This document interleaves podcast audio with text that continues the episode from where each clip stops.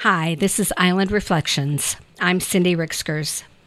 I left this chicken story with the teaser that coming up next in our childhood chicken raising saga was the grisly dispatch of the young roosters. It wasn't exactly as gruesome as you might think. My dad had been raised on a farm. He understood well the cycle of life and death, particularly when it came to animals raised for their meat. He gently led us through the inevitable losses. In my whole childhood, the only family dog that died a normal death was the one that was hit by a car in plain view of my brother Ted. My parents had no control over that story. For every other dog, we were told Laddie or Tippy or Tippy 2 or Lucky was so old or sick and tired, he went away to die.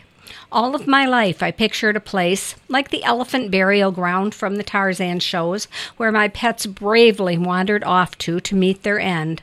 I was a pretty old person before it dawned on me that this was probably an unlikely scenario, and mom and dad were just holding back on the actual facts surrounding their demise. When it came to the rabbits that my grandmother raised next door or the pigs and chickens my dad brought home, we knew how the story went. We didn't always like it. My sister Brenda always refused any meat that might possibly have come from one of Grandma's furry bunnies, but it was a normal part of our childhood. Dad made butchering day a family affair, which helped. Mom fixed a big dinner. Depending on the year, we had six or seven or eight or nine children in our household. When Grandma was alive, she was there. Sometimes one or more of the Doney brothers would stop in. If Topper was around, his boy Brad was there and in on the action. Eventually, Brad, like family, was there no matter what. Dad's brothers and sisters would come with their families. Uncle Henry and Aunt Betty with Paul and Mary Beth, Uncle Al and Aunt Mary Lou with their boys, Craig, Gary, Keith, and Dale, and Aunt Katie, who was always up for an adventure. Once Aunt Margaret moved back to Michigan from Marion, Indiana, she would be there too with her brood Barry, Kim, Bobby, Shirley, Gail, Mary Jean, and Joni. So the day we killed the chickens seemed like a festive family fun day with cousins and friends and lots of storytelling and laughter.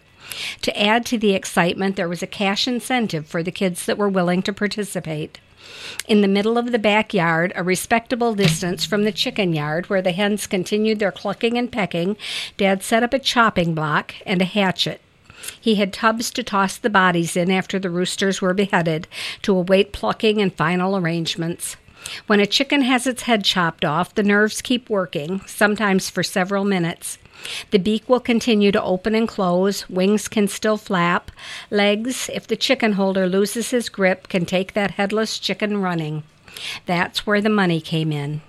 Dad's proposal was this stand by, be ready. If whichever adult is holding on to the chicken accidentally lets go, it will run.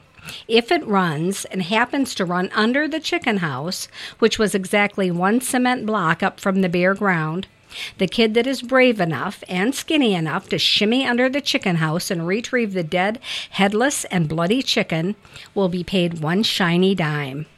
That coin became the focus of our day. We stood in line for the chance to be the chaser. Once my cousin Craig, looking disdainfully down at a smaller child, said, You don't have the stomach for it. That became our taunt as we pushed and shoved our way to the front, where we watched and waited. Whispers ran up and down the line of children. He doesn't have a good grip. This one's going to run. I can just feel it. Here it comes. Get ready. Get out of line. You don't have the stomach for it.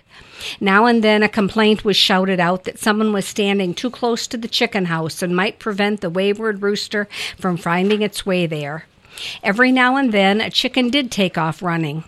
I don't remember if any ever made their way under the chicken house to die. I don't remember if that coveted dime was ever paid out. I do know that my memories of rooster butching, butchering day are filled with anticipation and excitement, and I have my dad to thank for that.